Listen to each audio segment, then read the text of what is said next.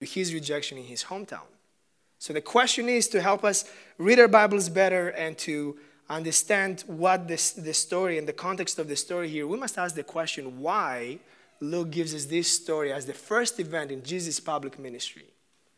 And the reason why he's doing that is because this is a defining moment because it defines who Jesus is, and that's his identity, but also it defines what he came to do, and that's his mission. So, Luke, he gives us this account and he this incident because he wants to define what Jesus, who he is, and what he came to do. So let's dive right into the text. First, we see that Jesus come back to, comes back to his hometown. Uh, as you see uh, in the previous text, in verse 15, it says that he was going around and he was making a name for himself. So the homeboy Jesus, he comes back to his hometown, to the people that know him all too well. And as was his custom, he went to the synagogue on the Sabbath day. And going to the synagogue on the Sabbath in Judaism will be the equivalent of what it is for us to go to church on Sunday. So that was his custom. So he will go there, and in the synagogue, they will read a text from the Old Testament, and then that will be followed by some teaching. So Jesus comes, and then this is what he's saying. Look with me at verse 17. So they hand him the scroll of Isaiah, and he unrolls the scroll, and he finds the place. By the way, he knows his Old Testament pretty good, right? So he finds the place where the words are written. And look what it says The Spirit of the Lord is upon me, because he has anointed me to proclaim good news to the poor. He has sent me to proclaim liberty to the captives and recovering of sight to the blind, to set at liberty those who are oppressed, to proclaim the year of the Lord's favor. And he rolls up the scroll and then he sat down. And by the way, it's helpful to remember here that in the synagogue, when the rabbi, the teacher, will read the text from the Old Testament, he will stand, but when he will teach, he will sit down. So you can feel the drama building up here. The local boy Jesus, who they know him very well. They know his father is Joseph, they know his mother is Mary. They probably remember when he was 12, he, got, uh, he stayed behind the temple and there was a commotion trying to find him. He's a carpenter. Maybe they've done business with him. They've been to birthday parties, to funerals, to weddings. So they know him very well. So he comes back, he shows to his hometown, and then he reads this text, which has huge significance for the Jewish people. Because this text is actually from Isaiah, which is a messianic prophecy prophesying about the coming of the Savior. So Jesus reads the text, sits down, and this is what he has to say. Today, the scripture has been fulfilled in your hearing. So, what is he saying to them? He's saying, Jesus is saying, I am the one God has sent to do this. It is me who can set the captives free. It is me that can give sight to the blind. It is me who can bring relief to the oppressed. It is me who can help the poor. I am the one God has anointed. I am the Messiah. I am the anointed one, the one you've been waiting for and I've come to set you free. The year of the Lord's favor is here. That means that God's transforming grace has come, and this is the beginning of the new covenant. Now let's pause and reflect here just for a second. It's been 700 years since the prophet Isaiah prophesied about the coming of the Messiah. And people have been waiting for the coming of the Messiah for 700 years, seven centuries. And on this day, in a small synagogue, in a small town with probably less than 400 people, the Messiah has arrived. So, who is this Jesus? He is the spirit empowered Messiah, the servant of the Lord who has come to comfort the afflicted, to reach out to the outsiders, the misfits, the people on the bottom rung, offering transformation and the favor of God. And that offer is still open today. And look at verse 22. At first, they're blown away. They all spoke well of him, they marveled, and the story would have been great if it ended right here. But there's more going on, isn't it? Some of them started to say, Isn't this Joseph's son?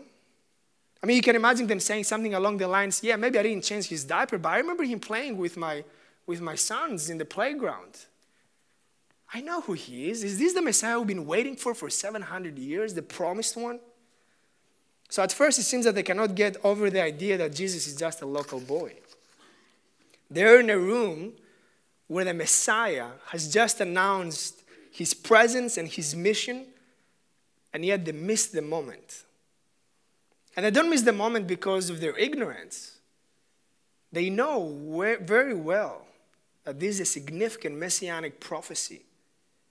But they miss this moment because of the hardness of their hearts.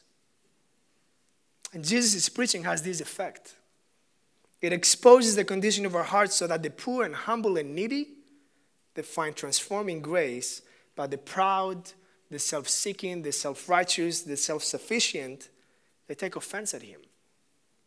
So look in verse 23. And he says to them, Doubtless you quote to me this proverb, Physician, heal yourself. What we have heard you did at Capernaum, do here in your hometown as well. Jesus is saying, I know what you are thinking. Oh, I, I know what you're thinking. You see, that don't say, whatever you did in Capernaum, do also here. Did you catch that? Whatever we heard you did in Capernaum, do also here. In other words, it goes to show that they didn't believe Jesus when he said who he is and what he has come to do. They're impressed with him, they marvel about what he said, but ultimately don't believe who he is. So Jesus then tells them two stories. Look in uh, verses 25 to 27. But in truth, I tell you, there were many widows in Israel in the days of Elijah when the heavens were shut up for three years and six months, and a great famine came over all the land, and Elijah was sent to none of them, but only to Zarephath in the land of Sidon to a woman who is a widow. And there were many lepers in Israel in the time of the prophet Elisha, and none of them was cleansed, but only Naaman, the Syrian. And to understand what Jesus is saying here, the key verse is verse 24. No prophet is acceptable in his hometown. So, what is Jesus saying? So, he reminds them with two examples from Scripture that at a time of famine in Israel, and you can find this story in 1 King chapter 17, God blessed the pagan widow woman in Sidon. He also reminds them of the time there were many lepers in Israel, but God only blessed and healed a Syrian general. And we can find that story in 2 Kings chapter 5. So, what's different about these two pagans and the Israelites? The difference is this that these two pagans they believed the words of the prophet but the israelites did not. So two prophets rejected by their own people bringing god's blessing to the gentiles. And jesus is using these stories to expose what's in their hearts. And he reminds them of the, prof- of the prophet elijah and elisha who performed the miracles outside of the, their homeland and jesus reminded them that god shows his favor and mercy to unlikely people including the Gentiles. So basically, Jesus is saying, You are just like your fathers. You don't believe. God has sent me to proclaim the good news, but His word is not enough. You want to see a miracle. But guess what? God is going to deal with you the same way He dealt with your fathers. He's not going to give you a miracle because you have hard hearts. And having hard hearts in this text means that you don't believe my words. Now, did you notice in the word proclaim repeat three times in the text of Isaiah? When the Messiah comes, his mission will primarily be to proclaim. Jesus came primarily to proclaim the good news, to proclaim liberty, and to proclaim the new covenant. Jesus is here primarily to preach and not to perform miracles. Yet for the people in Nazareth, they don't care about his message, they just want to see the miracles. So then all of a sudden we have this happy moment turns violent. Look at the language in verse 28. They were filled with wrath. They wanted to throw him off the cliff and kill him. I mean, this is the biggest U turn in history, right? They go from praising him in one moment to want to kill him the next. What happened? You see, what Jesus has just done is he has exposed that underneath the nice veneer of these people's response, Jesus perceives a rot. So he preaches to open things and to expose the problem in our hearts. You see, they wanted to receive the blessing of God and the good news, but they didn't want their enemies to receive it. For the people in the synagogue, good news for the Gentiles is actually bad news for them. That's how they perceive this. They don't want the gospel to be for all, but only for themselves. So therefore, they reject Jesus and his message and his mission. You see, the problem here is not Jesus. The problem is not the text from Isaiah. The problem is not what Jesus is doing. The problem is that the way they respond reveals what's in their hearts. So instead of being convicted of their sins, instead of like dealing with their unbelief, they decide to make this an issue about Jesus instead of their own hearts. They don't see their sin and unbelief as the problem, they see Jesus as the problem. And why is that? Because he just exposed what's in their hearts, he exposed their sin. You see, by all outward appearances, these people have it all together. They go to the synagogue, they read scripture, they spoke well of Jesus, they marvel at his words. But the moment that Jesus exposes their hearts, they want to kill him. And Nazareth foreshadows Jerusalem when another mob will cry out for his murder, and this time it will be successful as Jesus goes and dies in the small city outside in a hill called Golgotha. But this text is for us today too. You see, after all, there can be many people who attend church. They want to hear from God's word, speak well of Jesus, even marvel at his sayings. But when he exposes what's on the inside, maybe we are quick to turn to excuses, justify our sin, cover it up, blame someone else, or point to someone else's sin. And sometimes that goes to show that maybe we're not that different from them either. You see, we might not want to throw Jesus off the cliff, but we disregard his word and his work in our hearts and in our lives. And that happens when we are proud. Jesus said that he was anointed to proclaim good news to who? To the poor. Do we ever see ourselves as poor and needy? Jesus said that he was sent to proclaim liberty to the captives. Do we ever see ourselves as people who need rescue? Jesus said that he came to give sight to the blind. Do we ever see ourselves as blind and needy? You see, the text uniquely helps us to understand our hearts through the lens of Scripture. But also it helps us to see, it helps us towards how we see the world and how we perceive the world and those around us. Do we see the poor and needy in our lives, in our neighborhoods, in our work? Do we see the blind and the oppressed? You see, if we view ourselves as poor and needy, we will be compassionate. We'll be compassionate towards other people who are also poor and needy. And not only that, but in addition, moved by that compassion, it will also fuel our zeal to share the gospel with other people, with those who are poor and needy. But when we see ourselves in an honest way and we see the need, as we share the gospel, we do that in, out of place of humility. We do that with humbleness. Because Jesus is the anointed one, He is the Messiah. He came to proclaim the good news. But Jesus came to proclaim the good news not for those who have it all together. Jesus came to proclaim the good news for sinners, for people who are poor, blind, oppressed, captive, and sinful. But in God's kingdom, we cannot find that freedom and that liberty and that sight until we admit who we are. You see, Jesus doesn't call us to fix ourselves. He doesn't give us a few steps to eternal life. He doesn't call us to liberate ourselves by our own will and strength. He doesn't tell us to overcome sin by our own strength. He doesn't call us to clean ourselves before we go to Him. What Jesus is saying in this passage is that He is the Messiah. And because He is the Messiah, because He is the anointed one, He is the only one who can set us free from the dominion and power of sin. He, on, he is the only one who can give us the eyes to see. He's the only one who can cleanse us from our sin. And He did that once and for all when He shed His blood and he died for our sin. And this is good news, isn't it? Yet for the people in the synagogue that day, it filled them with wrath. Why? Well, A, because the pride didn't allow them to admit their need for a Savior. B, their pride didn't allow them to truly see the real condition of their hearts. So, because A and B, they saw no need for Jesus or his saving work. Therefore, they just rejected him. Friends, let us admit our need for Jesus.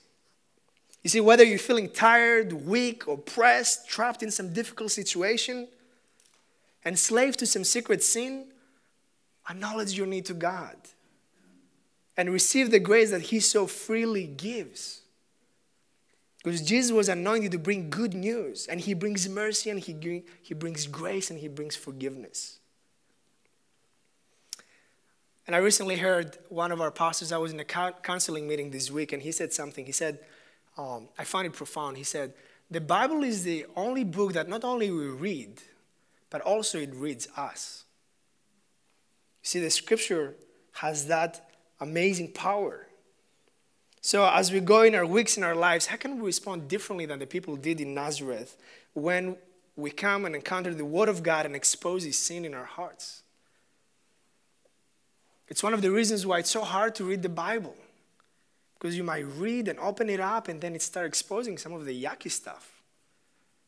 And we feel uncomfortable to deal with that. So we just close it and run away. But maybe there's a different way. So instead of running away, disregarding God, let us remember that the Word of God is supposed to do that. It's meant to do that. It's meant to expose what's on our inside. So when you find yourself in that situation here, remember the message of Christ. Believe what he's saying. Yes, he can show us our blind spots and our sins and our weaknesses and our failures, but also he has the power to set us free. And two, believe his perfecting work is in you. He came to bring good news. You see, when you read scripture, does he ever convict you of your sin? Does it challenge your attitude or interpretation of things? You see, if the sermon and the scripture only reinforce what you already know and believe, are you actually growing? So let this affliction bring you humbly to trust God who is doing a thousand things that you can't see. So let the afflicted find comfort in Christ. That is the message of the gospel. And you know what? This was not the last time that Jesus was rejected. Luke 4, verse 30. But passing through the midst, he went away. Friends, let's remember something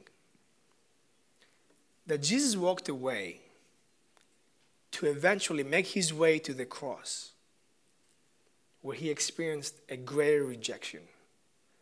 But he did that for you and for me. This was the one who was sent and on the cross fulfilled his mission. Jesus was punished that we might be forgiven. He was wounded that we might be healed. He was made sin for our sinfulness, that we might be made right and righteous by his righteousness. He tasted death so that we might share in his life. He was made a curse so that we receive the blessing. He endured our poverty so that we may share in his abundance. He bore our shame that we might share in his glory. He endured my rejection that I might have the acceptance of the Father.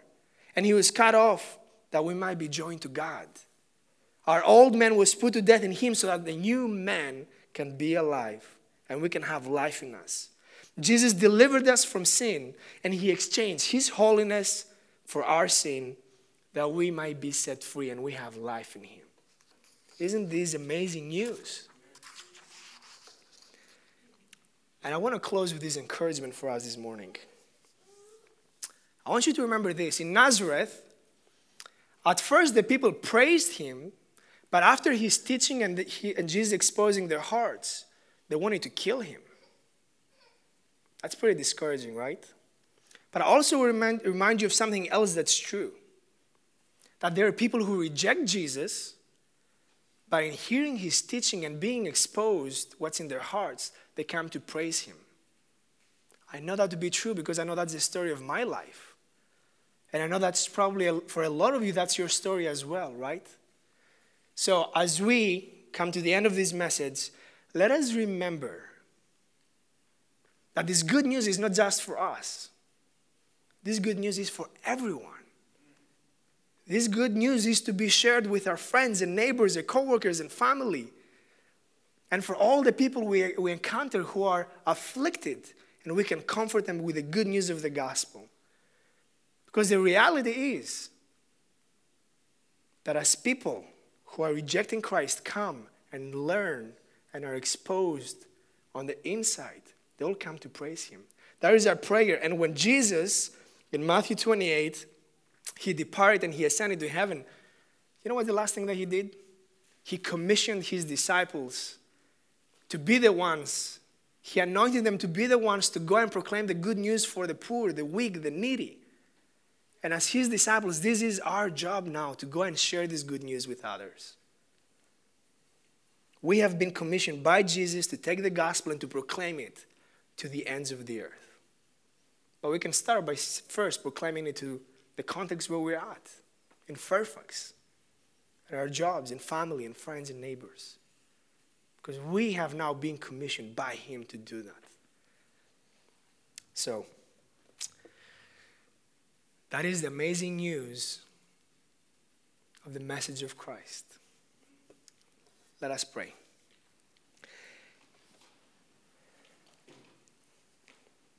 Heavenly Father, Lord, we rejoice that you sent your Son, that you fulfilled that promise from Isaiah. 700 years later, you fulfilled your promise. Lord, thank you that you are a God who keeps his promises. Lord, thank you that you've come to set us free. Lord, thank you that you have given us and you have delivered us from the power and dominion of sin and death. And Lord, thank you that you have invited us to be part of your kingdom and to be your ambassadors to the ends of the earth. So, Lord, I pray that you will help us to be in awe with who you are, that we will treasure this gospel that has saved us and changed our lives, but also that you will help us to be filled with compassion and zeal to share the gospel with those around us. And Lord, I pray for the works that you have specifically for this church and for the people here this morning. Father, I pray that you will equip them and you will give them words of wisdom and discernment to know how to share the gospel and to, to be people that comfort the afflicted in our world. And Lord, yes, it's true, there are many people who are suffering all over the world and even in our communities, even though we might not be at war. But it's only you who can deliver us, it's only you who can give us hope. So, Lord, help us to remember that and to fall on our knees and to ask you to help and to bless us as we proclaim this good news to the ends of the earth. And as we do that, may you be glorified and honored in all that we do, in public, in private, or in secret. Let it be done for your glory. And I pray this in Jesus' name.